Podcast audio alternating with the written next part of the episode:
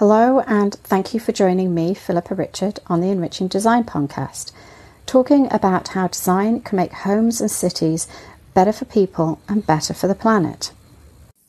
When you're struggling because your home feels too small and everything's a bit cramped and squashed, it can be easy to look around and think, I need more space, but there just isn't any. And I can't just click my fingers or wiggle my nose and invent more space. It's true you can't do those things. I wish you could. Um, but there often are things you can do, and maybe there are more options than you would be aware of. So, what I'm going to do here is actually run through most of the options as I see them. Now, they might not all be applicable to your situation, but probably there's going to be at least one or two that would work for you. So, going almost from the, the outside in will work that way. Start off, if you've got your own home, if you've got a, a property on its own plot of land, then you can start off by seeing do you have underused space actually within the plot? Because if you have a reasonable bit of land and there is extra space you can put there, you can move some things that might typically be taking space in the house and put those outside. Now, I suppose at its most extreme things, this would be actually extending the house out into the garden and actually gaining, gaining extra space that way. That's obviously one of the most expensive options, but probably gives you a really, really good return in terms of improving the overall space of your home. Another one is actually building some kind of outhouse, outbuilding, or even converting an existing outbuilding. Those spaces could be used for things like home office, playroom, music thing. It could be a spare bedroom if you include, um, you know, kind of services like a bit of plumbing and heating and things. So, depending on the quality of that building, that could be a really useful space. Um, and even if you're not going to that extent, um, I did actually work with a woman um, in one job and she shifted her laundry out into kind of the garden shed. So she had a washing machine and dryer but then she also had space to set up her ironing board. And so she just had her whole laundry process out there rather than having it cluttering up the kitchen. Then we look at options within the structure of the existing building. So underused spaces there could be things like lofts, garages, basements, all of which could be then converted with some work into livable spaces. But obviously, these are still areas that are going to take some effort. The next one down the line would be underused rooms.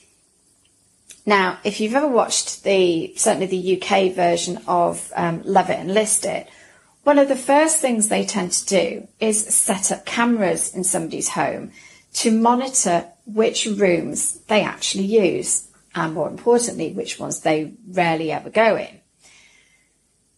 Those spaces, once you identify them, are ripe for development. Typically, we're looking at things like the old fashioned formal dining room, but also spare bedrooms and even corridors. Corridors actually can be, can take up quite a lot of space in a home and they're not very usable space. Um, for reasons I can go into in another podcast, I can e- explain how having a walkway inside a room, even if it's going in the same place, potentially feels bigger and actually needs less floor area than if you have a corridor where you've got walls at the side of you.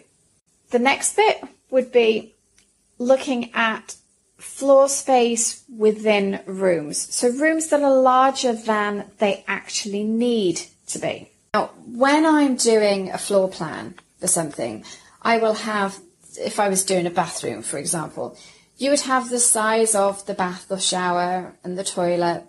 So you, you know what dimensions, what area each of those items take.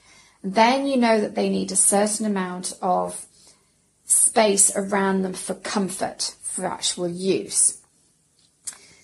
So the smallest amount of space that a bathroom could take, for example, is the floor space of each of those um, items. So the bath, the toilet, the sink, plus the the comfort space for those. But obviously, if you're not going to be using all of them at the same time, then the comfort space for each could overlap. And that would give you, in effect, the smallest space for that activity. Okay, so lots of ideas up to now, but I still haven't finished. That was looking at the floor area within a room. Then we can look at underutilized volume within a room. And here I'm looking up in the space. So making sure that we're making use of the volume of the room. So areas here where typically you could, for example, put more storage into a space and therefore maybe release floor space to make that feel more open is building up into corners. You can also get storage, things like um, small cupboards or a bookshelf running along the top of the room, going over where the doors are. Now, you might think that putting storage kind of around the room at the ceiling height would make the room and the ceiling feel shorter. So, obviously, in a tall room, that's obviously going to be a good idea. But you might think you shouldn't do it in, in a room that has a relatively low ceiling. But it's actually almost the opposite in that this really adds to the feeling of the room. Because if you have something lower over you as you walk into the room, so in effect, you're walking through almost a little corridor as you go into the room, you have this sense of the ceiling being lower and of it being, you're kind of being squashed, I suppose. But then as you move into the rest of the space, it feels as though the rest of the ceiling is taller by comparison. So you're gaining quite useful storage around the top of the room. And you're also making that ceiling feel taller than it was.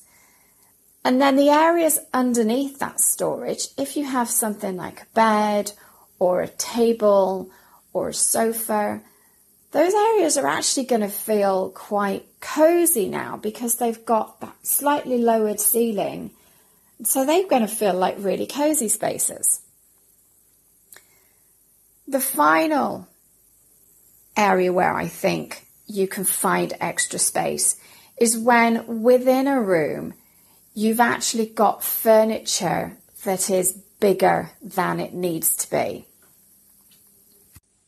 This could typically be things like sofas. Often sofas are a lot bigger than they need to be, or things like the arms on an armchair or a sofa are really wide and maybe they've got curly bits. We used to have this and we, we eventually got rid of that sofa. Um, and when we bought a replacement, we picked one that had quite narrow, slim arms so that for the amount of space that the sofa is taking in the room, you've got more relative sitting space because it's not all being used by arm. Within a dining area, um, bench seating, either against a wall or even just open in a room, is going to take less space than chairs that you have to push in and out. And similarly, chairs that actually have arms on them or come round you in some way, those are going to need the most room of all because for somebody to get up out of their chair, if they're next to somebody else, if there's, say, three in a row, somebody actually has to push their chair out and then to get out of their seat. They've got to put it almost fully back past the other people before somebody can actually swing round and climb out of that chair. Whereas if you're on a bench, it is a bit of shuffling, but that does mean you use less space within the room to fulfill the same function which is one of the reasons why so many restaurants will actually use bench seating and nooks and things. It's just because it does make far more efficient use of the space. Well, thank you for joining in. You were just listening to the Enriching Design podcast.